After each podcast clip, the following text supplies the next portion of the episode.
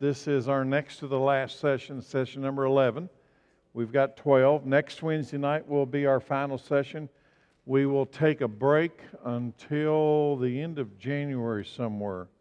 I don't remember the exact date, but we're putting together that next semester.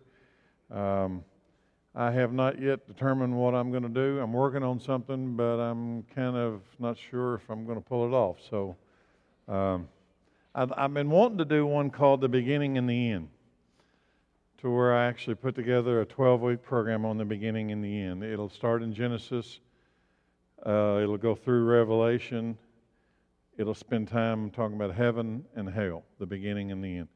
Um, but I've been working on it, and it's not going good. So I don't know what we're going to do. I don't know what we're going to do. We'll do something next semester. I just don't know what it's going to be yet. So tonight I want to pray that God will open up uh, 2 Corinthians chapter 12, because I'm going to tell you what, uh, this is a powerful chapter. Uh, blow the top of your mind off chapter, okay? Father, I ask you again tonight, open our minds to understand the Scripture. The Holy Spirit reveals truth, and you are the Holy Spirit. So we're seeking tonight. We're knocking tonight. We're asking tonight for your presence to be manifest through your word and inside of us, that we would not know about you, we would know you, the one true God in Jesus who you sent. In his name I pray. Amen. We begin tonight with one of the most amazing statements in Paul's writings. Uh, and I am not overstating that.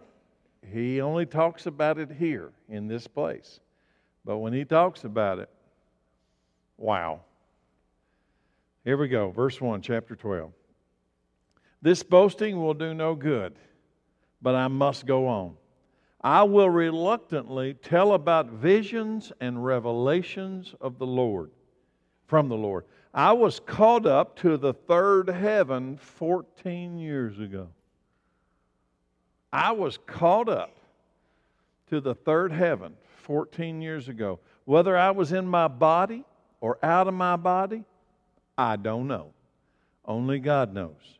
Yes, only God knows whether I was in my body or outside my body, but I do know that I was caught up to paradise and heard things so astounding that they cannot be expressed in words, things no human is allowed to tell.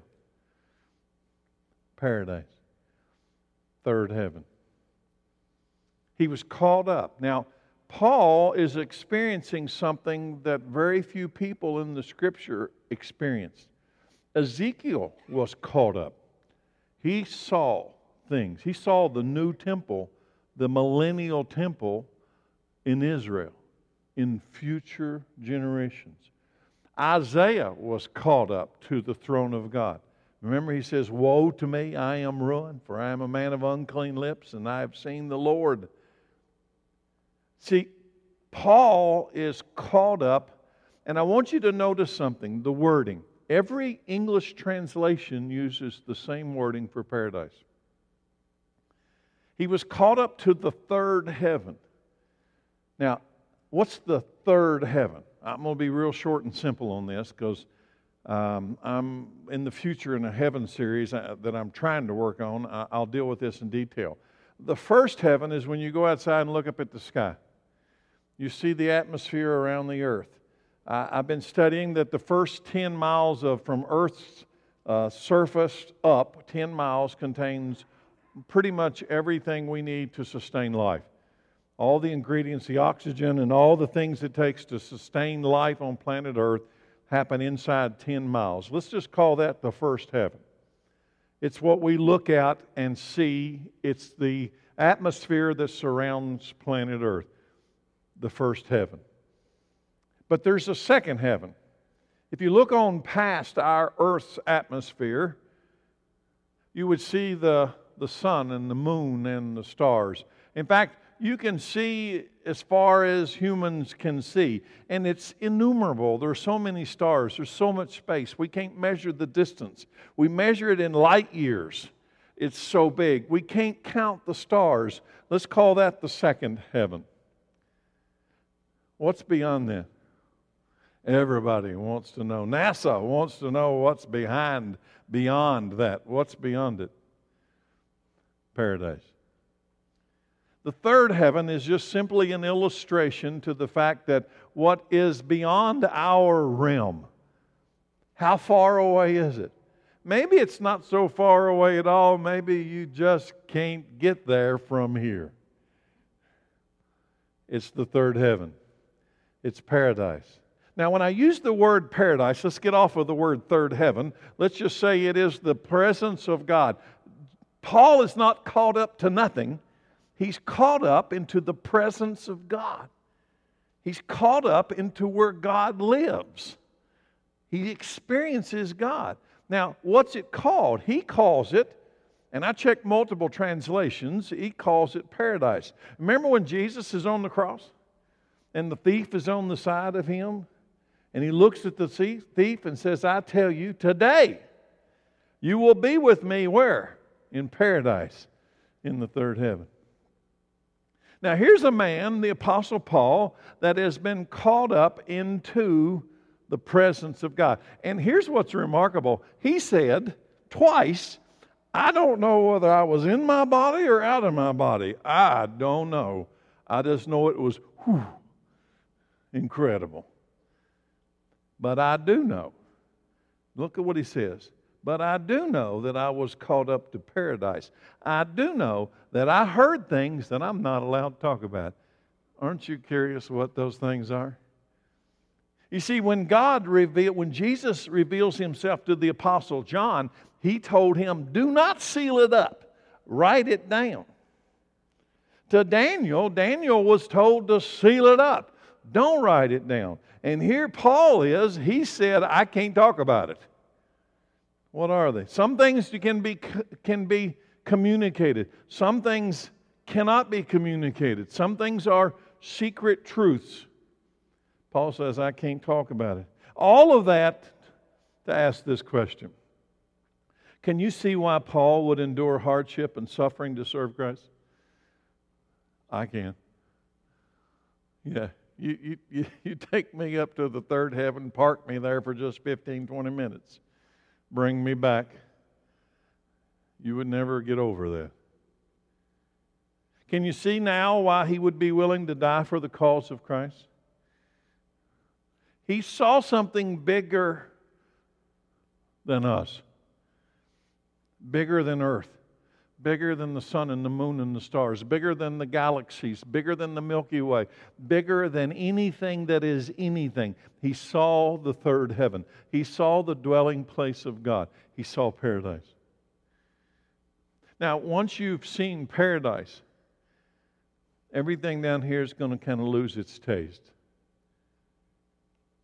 Why, what did he see 14 years earlier that so dramatically affected him? What was it? I've often used the illustration of three seconds. You've heard me use it in sermons. Three seconds. I'm convinced it would only take three seconds. Only reason it takes three seconds, I think it takes about a second and a half for your eyes to focus. If there was a knothole in the fence of heaven, and you and I were allowed for three seconds to stick our eyeball in the knothole of the fence of heaven and gaze in. There's nobody in this room who would ever be the same again. You would be forever changed. And if you could spin around and get the same three seconds in a knothole in the fence of hell and gaze into the lake of burning sulfur, you would never be the same again. But I got some news tonight. The Bible gives way more than three seconds of both. Everything you need to know about heaven is in this book called the Bible. Everything you need to know about hell is in this book called the Bible. And you got way more than three seconds to view and see and know and respond. Paul saw the third heaven, he saw paradise. And he writes most of the New Testament. We're reading it. We're reading his encounter. Now, do you believe that he saw this stuff? Actually, saw this? You see, Paul had already met Jesus face to face before this happened. So this is kind of like a, a, a, phase two. He'd already met Jesus on the road to Damascus. So he had already had an encounter with God. And if that was not enough, he's moving from this face to face encounter with God on planet Earth on his way to Damascus, Syria from Jerusalem. And now he gets this airlift into the third heaven and experiences paradise. Let's go back. I want to look at the face to face encounter. Here's why. Well, I'll explain it when I get to the end.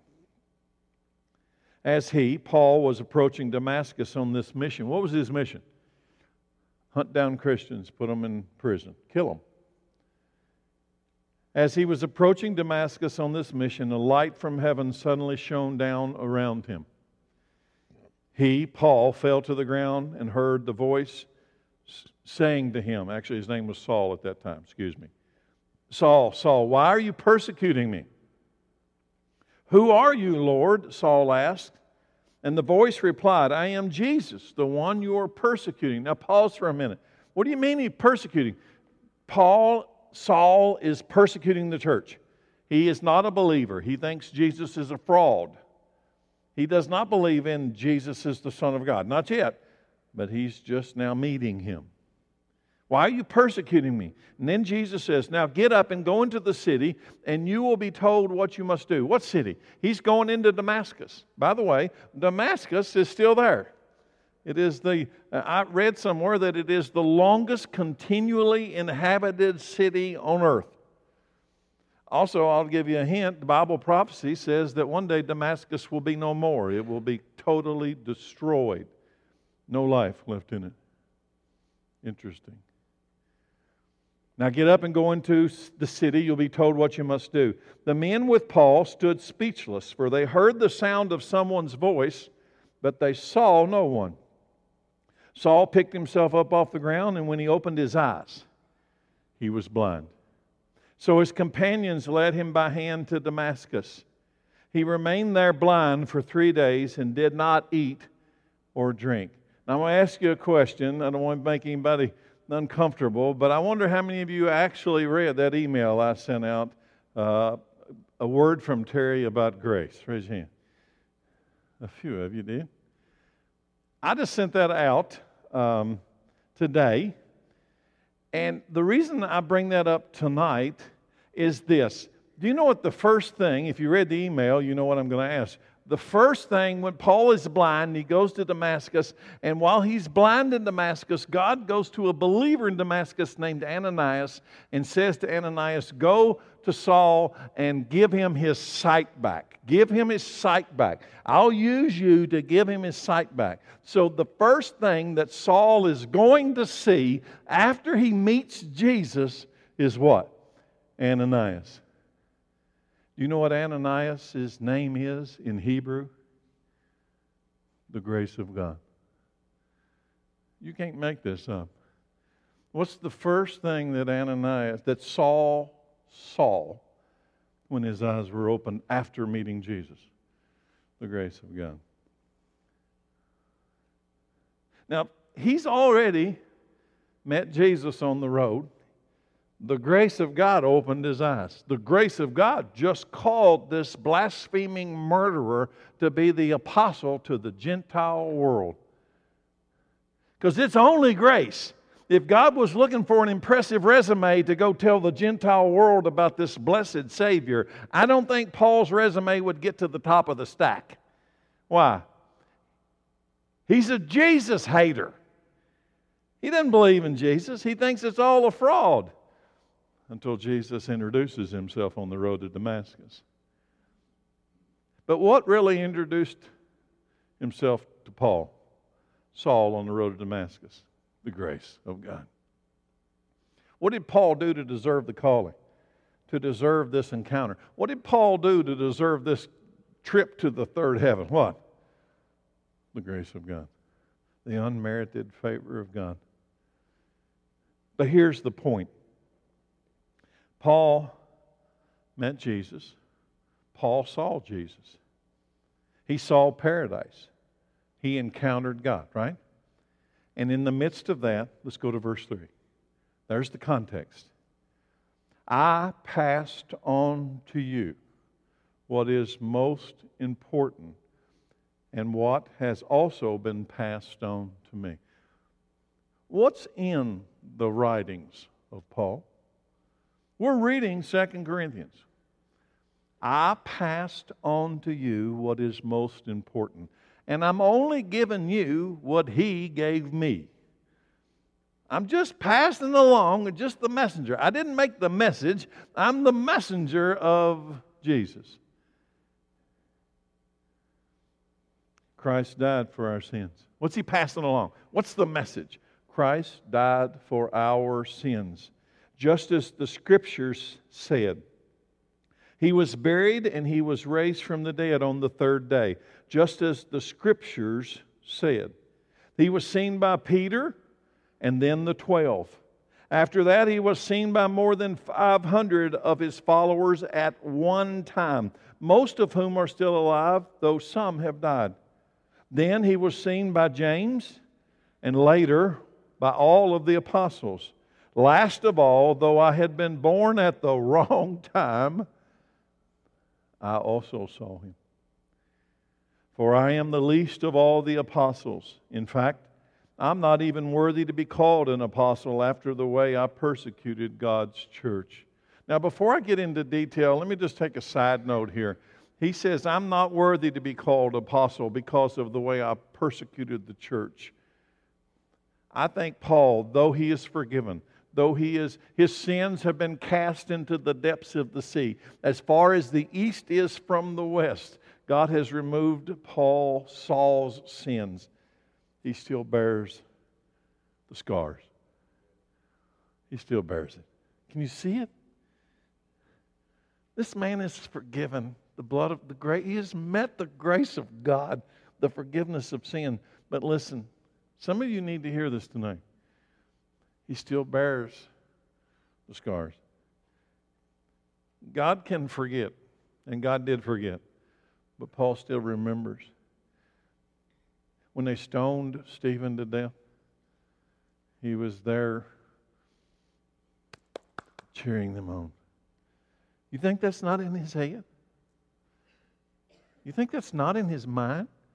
He said, I'm not worthy to be this person called by God. It is truly grace. Paul saw Jesus on the road to Damascus. Paul saw Jesus enthroned in heaven at, in paradise. Now, and only now, after that context, may you be able to might, might you be able to understand why Paul wrote this. Now I'm jumping over to Acts chapter 20. Paul said, I am bound by the Spirit to go to Jerusalem. I don't know what awaits me, except that the Holy Spirit tells me in city after city that jail and suffering lie ahead. But my life is worth nothing to me unless I use it for finishing the work assigned me by the Lord Jesus. The work of telling others the good news about what? the wonderful what?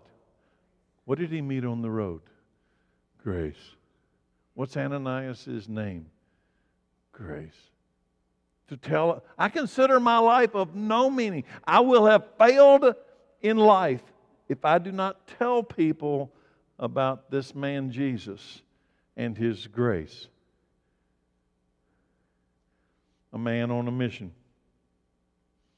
He's on a mission, why? he met Jesus. He had an encounter with God. A man that has seen God in things that he could not even speak of. What did that experience do to this man? What did that experience not do to this man? He is radically changed, right? You've heard me say multiple times here can anybody in this room imagine tonight that the Spirit of Christ, the Holy Spirit, moves inside this physical body, this temple? He comes, moves inside, begins residence inside of me, and I am unchanged? Really? The glory of God moves inside Terry Cooper, and Terry Cooper's the same before and after? Really? Anybody really believe that's possible? It changes people. It produces fruit. It produces fruit. In fact, I don't even think you can not produce fruit when He moves inside of you. Because it's His power. Now, back to the main text, verse 5. That experience is worth boasting about. What experience? Yeah, I went to heaven. What'd you do last week? Yeah, I went to heaven. I saw paradise. What'd you do? Well, I went to Walmart. Yeah, I went to heaven. That experience is worth boasting about, but I'm not going to do it. I will boast only about my weaknesses. If I wanted to boast, I would be no fool in doing so because I would be telling the truth. But I won't do it because I don't want anyone to give me credit. I don't want anyone to give me credit beyond what they can see in my life or hear in my message.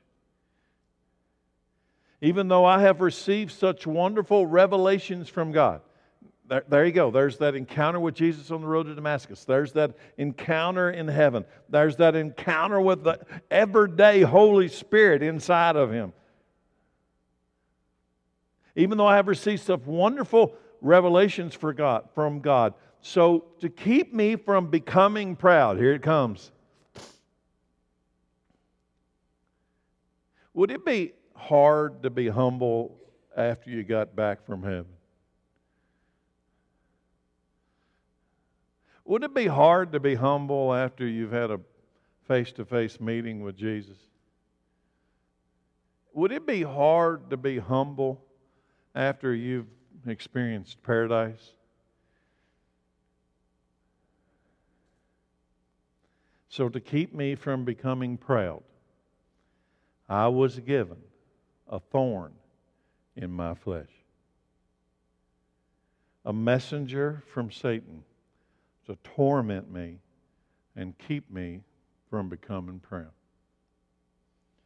You see, that would be the danger that could derail Paul. Do you think God doesn't know that? What would it be that could mess Paul up? He's met Jesus. He's seen the third heaven. He saw paradise. He's got the Holy Spirit. What, what, what? what could it be that would derail him? I'm going to ask you a question. What derailed Satan? It says in the book of Isaiah, what did it? Pride. You became proud. You became proud. What, what, what was it? You, you wanted to move up. You, you considered your rank to be higher, not high enough, higher, not high enough, higher, not high enough, higher. I've been to heaven. It's hard to get higher in the third heaven. Arrogance and pride is the fall of man. Arrogance and pride. Let's just start there tonight. What is it that can get you? Arrogance and pride. Paul had so much to boast about, but instead he only boasted in his weakness. He only boasted, and let me say what that means. When you say boasted, what does it mean? What is it about your life that you want to hold out there for somebody to see? When they, when they meet Paul, do you want to say, I've been to heaven? Or you say, The grace of God saved me? Which one? Which one's he boasting about? I only want to boast in the grace I only want to boast in the cross. I don't want to boast about my resume. He only boasted in his weakness. Instead of arrogance, he demonstrated humility. If you read the wording in his writing, he said, I am a servant of Jesus. I am a servant of the church. You know, the word servant can easily be translated in most texts to slave. I am a slave of Jesus. So if I'm going to boast, here's my boast I am a slave of Jesus. I am a slave of the church. Paul did not want to touch the glory that belonged to Jesus and Him alone. He made it his life's mission not to touch the glory. Stay away from the glory. The glory belongs to Jesus. Now, the interesting part for tonight God protected Paul from pride and arrogance by giving him a thorn in the flesh, a weakness that tormented him. That word torment literally means to beat, to beat, to strike. We have no idea what this thorn was. So it would be useless for to sit here tonight and all speculate what you think it is or what I think it is. But we do know that it kept Paul from becoming proud. There's a lot of things that God could give you to keep you humble. Let me tell you, uh, first thing I think about when I just said that was Nebuchadnezzar. King Nebuchadnezzar, he was proud, he was boastful, and Daniel warned him, and Daniel warned him, and Daniel warned him. You remember? Daniel said, Oh, you better stop this. You better stop this. Maybe even now, if you humble yourself, God will turn away from that division, cutting that whole tree thing down. Maybe even now He'll turn away, but you got to stop this. And Nebuchadnezzar walks over to a window one day, and he looks out and he sees all of Babylon. It's all mine. What did God do to him? Let me tell you what, He can humble you. He didn't give him a thorn in the flesh. He gave him a, turned him into a woolly mammoth in the field. He turned him into a beast. Seven years. Seven years. Seven years. The king of Babylon ate grass in the field.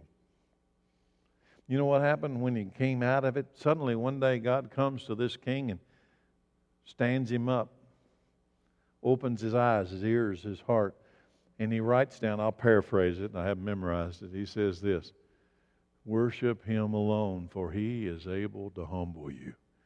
I'm thinking, nobody knows that more than you, Nebuchadnezzar. He is able to humble you.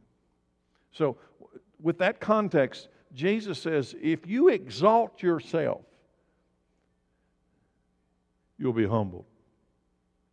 But if you'll humble yourself, you'll be exalted. If you'll just go on and go down, He'll raise you up. But if you go in there thinking you're going to go up, you're going to go down. Can you see God's love in thorn? I can in Paul. I have a lot, much more difficult time seeing it in me. Can you see God's love in a thorn of the flesh? a weakness, a sickness, a hardship, a persecution, something that seems incurable, something that seems unfixable, something that seems unattainable, a difficulty that just drives you crazy and you can't get your mind off of it because it's relentless, it never stops, it's here every day. Can you see God's love in that? You can when it's somebody else. Or maybe you just think, well, that's just God being mean. Paul didn't want this thorn. I'm going to give you an interesting thing tonight. Paul didn't want this thorn in three times. Why three times? Anybody know? Paul didn't want this thorn in three times. He asked God to take it away. Three times he has a personal relationship with Jesus. And he says, I'd like for you to stop this. Take it away. Next verse, verse 8. Three different times I begged the Lord to take it away. Each time he said, My grace is all you need. My power works best in weakness. So now I am glad to boast about my weaknesses so that the power of Christ can work through me. That's why I take pleasure in my weaknesses and in the insults and in hardships and persecutions and troubles that I suffer for Christ. For when I am weak, then I am strong. Three times. Anybody pick up on that? Because I found an incredible parallel. Jesus prayed and he asked his Father three times, three times to take away the cross. Do you know that? Coincidence? There are no coincidences. Jesus asked his Father three times, Take it away. You doubt what I say? Look, I wrote it down here. I copied it for you. I didn't write it. Matthew 26. Jesus left them a second time and he prayed, My Father, if this cup cannot be taken away unless I drink it, your will be done. When he returned to them again, he found them sleeping, for he couldn't keep their, they couldn't keep their eyes open. So he went to pray a third time, saying the same thing again. Three times. God said no. Three times. God said no. This is one of the most difficult messages to the church. What? My grace is enough. My grace is all you need. My power works best in weakness. Our greatest trap is to depend upon ourselves, our own intellect, our own strength. I give a personal testimony about this.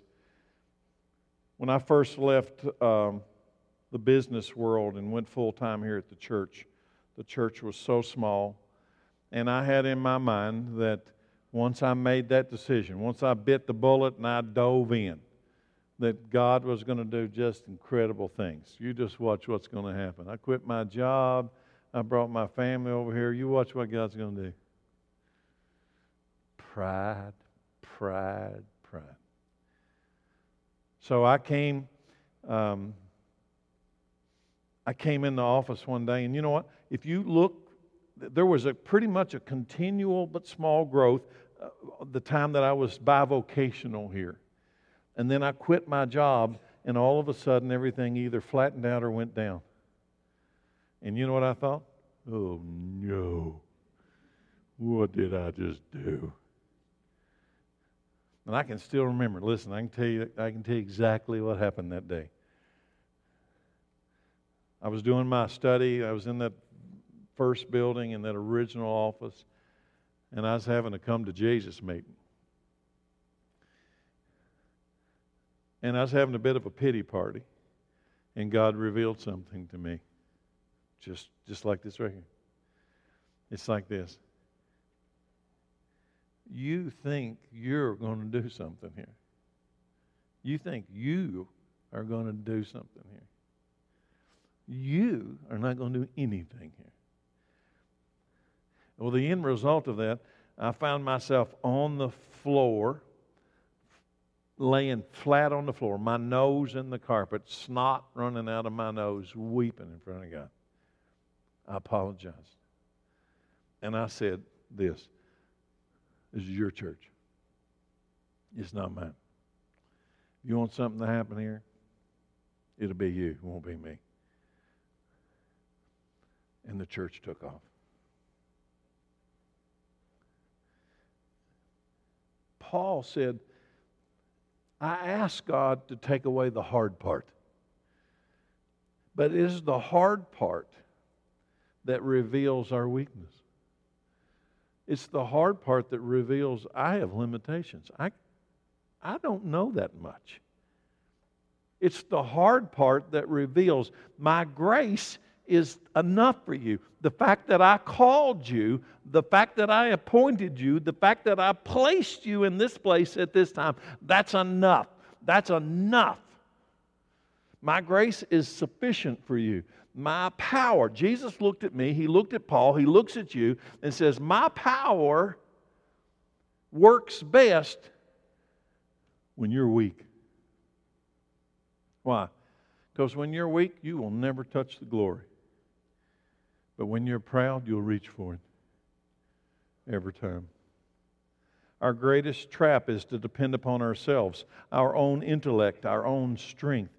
But I've come to this conclusion everything that I do outside of the power of Christ is going to be hay, wood, and straw on the last day. It's going to burn up in the fire, it won't pass through. There are no methods. Go to the Christian, go to Lifeway, go to Christian bookstore, look on the shelf thousands of books on methods to grow the church. Thousands of books. My goodness, it boggles the mind how many people have figured out how to grow the church. There's only one way to grow the church He does it. He does it. In fact, let me say this. I've learned, it took me several years to figure this one out too, that our intention is not to grow the church. Listen carefully, don't misquote me. My intention is not to grow the church. My intention is to preach the gospel. I have to totally change my thinking. See, I think that's the trap. Because if my intention is to grow the church, I would probably modify the gospel so it's more attractive. My goal, preacher's goal, is to preach the gospel. If that grows the church, so be it. If that shrinks the church, so be it. Preach the gospel. Just preach the gospel. Let him figure out the rest. Verse 3. I'm going to 1 Corinthians. Uh, excuse me. No. Weakness, let me jump forward. Weakness forces us to do something. You have to depend on God. I'm going to tell you something probably most of you will not believe, okay? But I'm going to tell you. I stay backstage on the first service. I come out here in the second service. I can only do one song service a week. My voice can't handle it. So I sing one service, I stay backstage in, in the other service. Outside first service, I stay backstage. There are many Sundays. Some of you aren't going to believe it, but I'm being honest. I'm being as transparent as I know how to be. Some Sundays, when I get ready to walk through that curtain, after everybody has finished the song service, I am an absolute nervous wreck. I am afraid. You probably never see it. You probably don't know it. I am afraid. I understand the scope of what we do. I understand the responsibility of this calling. I am unqualified for this assignment. I am unqualified. I know I'm unqualified. So there's these words. Now to him who is able to do immeasurably more than I can ask or imagine, all power and glory belongs to you through Jesus Christ, my Lord. And would you begin you began a work in me and you will bring it to completion. And then the last thing I say before I come through the door is for the glory of your name and for the souls of man.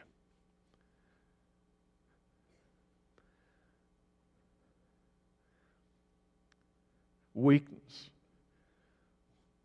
forces dependence upon God. But I got to tell you, I hate weakness. I hate it. I hate it. I hate standing back there before I walk through that curtain and trembling. I hate it. I hate every part of that. But I know in my heart that it is in that that I am totally dependent upon the Holy Spirit. I'm totally dependent upon His work to do something today. The power of God is revealed when we fall down on our knees in weakness. Ephesians 3:14 Paul says, "When I think of all this, I fall to my knees and I pray to the Father, the creator of everything in heaven and on earth. I pray that from his glorious unlimited resources, he will empower you with inner strength through the Holy Spirit."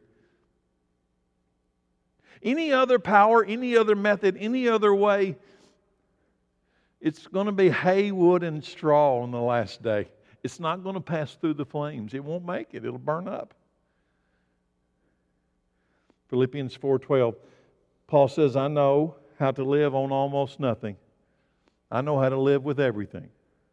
I have learned the secret of living in every situation, whether it is with a full stomach or empty, with plenty or little, for I can do everything through Christ. Through Christ who gives me strength." Paul learned the secret wisdom of God by suffering and the thorn in the flesh.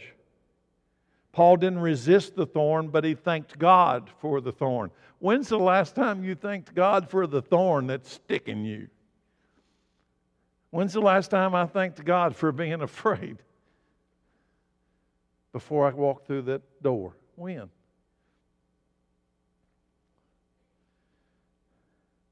Paul didn't resist. Let me repeat verses 8 through 10. Three different times I begged the Lord to take it away. Each time he said, My grace is all you need. My power works best in weakness.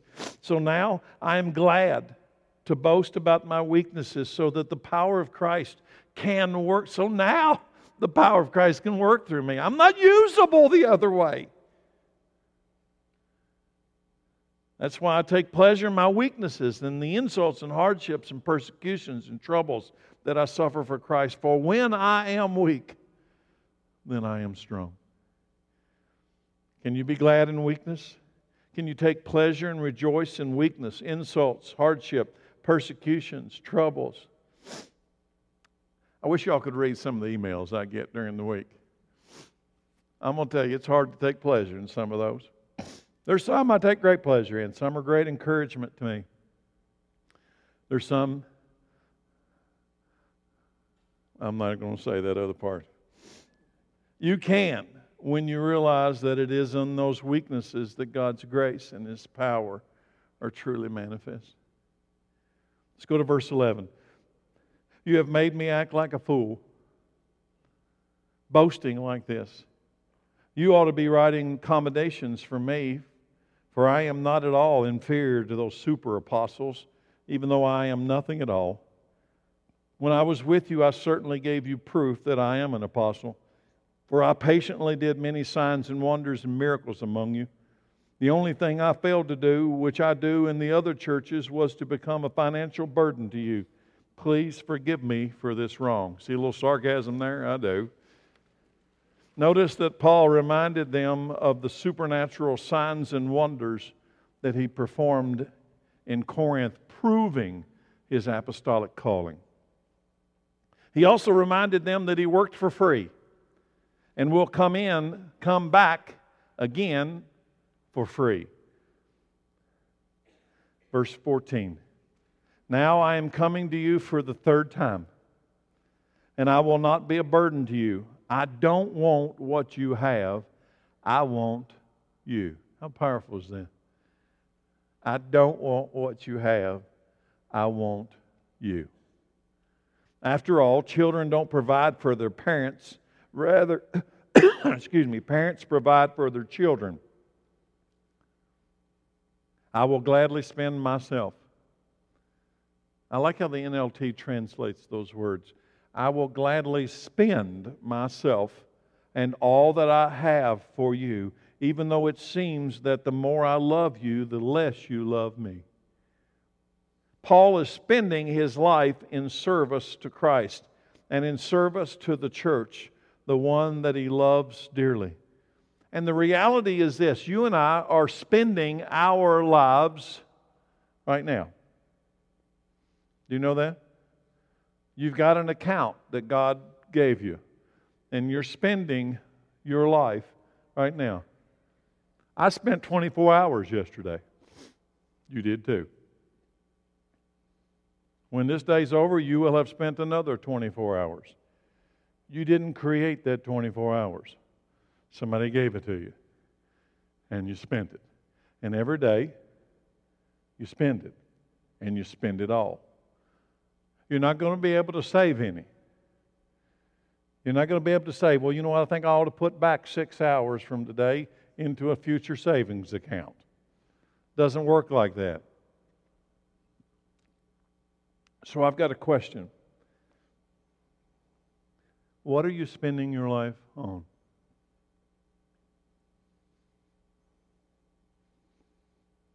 What are you spending your life? What's What's the purpose? Why are you here? Now, I'm, I turned 61 last week. On Thanksgiving Day, I turned 61. I don't think I've got as much in that account left as I had when I started. I don't know how many more 24 hour checks I can write. I don't know how many more 24 hour checks you'll write. But it would be a good idea to be careful how I spend what I've got left. I think it'd be a real good idea if you were careful how you spent what you've got left. Now I want to read that again, verse 15. I will gladly spend myself and all that I have for you. Even though it seems that the more I love you, the less you love me. Do you think preaching the gospel is going to win over? Everybody's going to love you because you preach the gospel? You think you go around holding that Bible up and say, I believe what I hold in my hand is the only physical source of absolute truth on this planet. And everybody's going to say, I love you. huh?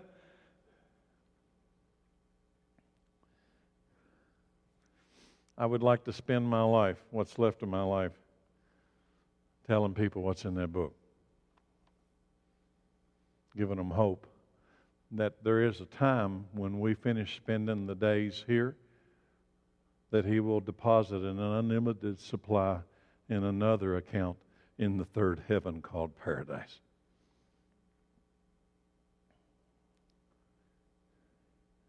Verse 16. Some of you admit that I was not a burden to you, but others still think I was sneaky, took advantage of you by trickery. But how? Did any of the men I sent to you take advantage of you? When I urged Titus to visit you and send our other brother with him, did Titus take advantage of you?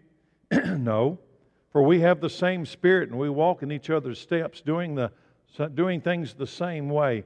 Nothing in Paul's life was for personal gain. Did you get that? Because if you read the story of his life, I have a feeling before he met Jesus on the road to Damascus, much of his life was for personal gain. And something happened. When he encountered Jesus, when he saw the third heaven, when he experienced the Holy Spirit, the goal of his life was no longer for personal gain. He spent his life on others. That changes everything. Finally, a warning from Paul. A warning. He's announcing his third arrival and he gives them a warning. Prepare for my arrival. Here we go, verse 19. Perhaps you think we're saying these things just to defend ourselves. No, we tell you this as Christ's servants and with God as our witness. Everything we do, dear friends, is to strengthen you. For I am afraid that when I come, I won't be, I won't like what I find, and you won't like my response. I'm afraid that I will find quarreling in the church. No way. Huh? I'm afraid that I'll find quarreling. I'm afraid I'll find jealousy. I'm afraid I'll find anger or selfishness or slander or gossip or arrogance or disorderly behavior. No, surely not. Yes, I'm afraid that when I come again, God will humble me in your presence. And I will be grieved because many of you have not given up your old sins. What would grieve Paul when he got to Corinth? What would he would look at the church through which he preached the saving gospel of Jesus Christ and find out that many have not repented. You did not give up your old sin. You remained in sin. You have not repented of your impurity.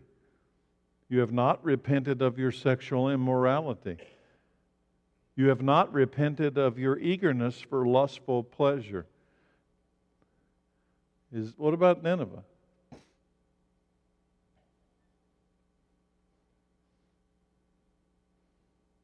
What about us? Have you repented? Have I? Have, have we repented? Impurity? Is there any impurity in the church? Any sexual immorality in the church? Any eagerness for lustful pleasure in the church? What are we going to do? Huh? Let's just pretend like we didn't hear it tonight. You see, the church hasn't changed much. We're at war. This is a spiritual battle. Paul promised the bride to the bridegroom. He says, I have promised you to Christ as a pure bride. He promised the bride would be pure and faithful while she waited for the wedding day. And Paul is offended if the bride is a cheater while she's waiting for the wedding. Same is true today. My prayer for Nineveh, my prayer for his church around the world is that she would be found faithful when he comes. I'm even more convinced than I was when I came here. The return of Christ is near. And there's always one verse. There's one verse, one verse. I have never been able to get over this one verse. Jesus looks at a crowd of people and says, And when the Son of Man comes, will he find faith on the earth? It's a good question. Somebody brought me a copy of the Courier Journal today. I don't normally read any paper, quite frankly, but somebody saw the headlines of the Courier Journal and brought it in, dropped it off in the with Katie today, and Katie brought it in to me. The head headlines, front page of the Courier Journal was something uh, potential split in the Southern Baptist Church over LBGT. Now, when you read the article, it actually made more of a headline than it actually is. But when I read the headline and I was standing out and I, looked at Katie and somebody else was standing there and I just said this. When I read the headline,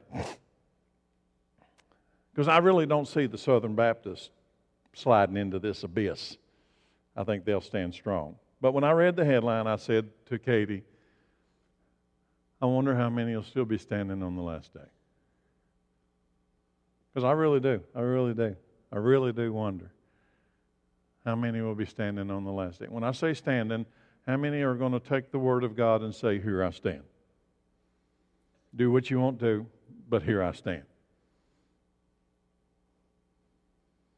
Because the whole article was about a bunch of churches that are, uh, the article was about a, a, somebody in the Highland Baptist Church in Louisville, which I don't know anything about had started an LBGT ministry, not just to reach out to the LBGT community, which would be fine, but to embrace the LBGT community by ordaining LBGT people in the church.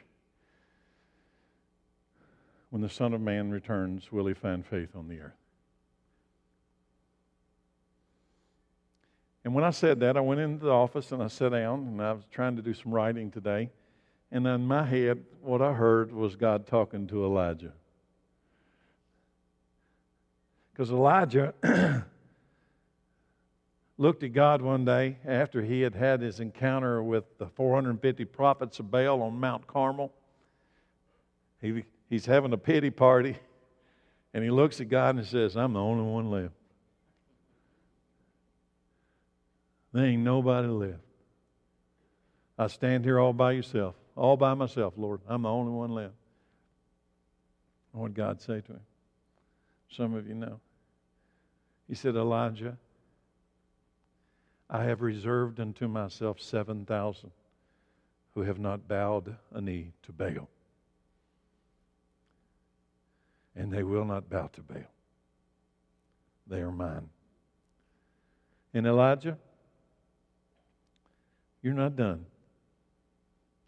You're going to go anoint the next prophet. You're going to give your mantle to Elisha. You're going to go over and anoint the next king. I got several jobs for you to do. And when you finish those little jobs, I'm going to come get you. Like literally, I'm going to come get you. And then I thought to myself, this is the message of the church. There are many who have not bowed to Baal. The word Baal means master. He has reserved unto himself his bride. She will be ready. She will make herself ready by the power of the Holy Spirit. And she'll be ready and standing waiting for the bridegroom. When the door opens, she will walk through. And he's going to come and get her. She'll have some jobs to do like Elijah. She'll perform some tasks like Elijah. and he's going to come get her. Father, thank you for your word. Lord, tonight, I thank you for the weaknesses that have manifested your great strength. I thank you for the grace that came and stopped us on our road to disaster and showed us who you are, revealed who we are. And I pray for your church around the world. Make us strong and very courageous. Make us men and women of God ready for that last day. For we know that you have revert, reserved unto yourself those who will be ready on the day the bridegroom comes. Make us ready. In Jesus' name, amen. Thank you all.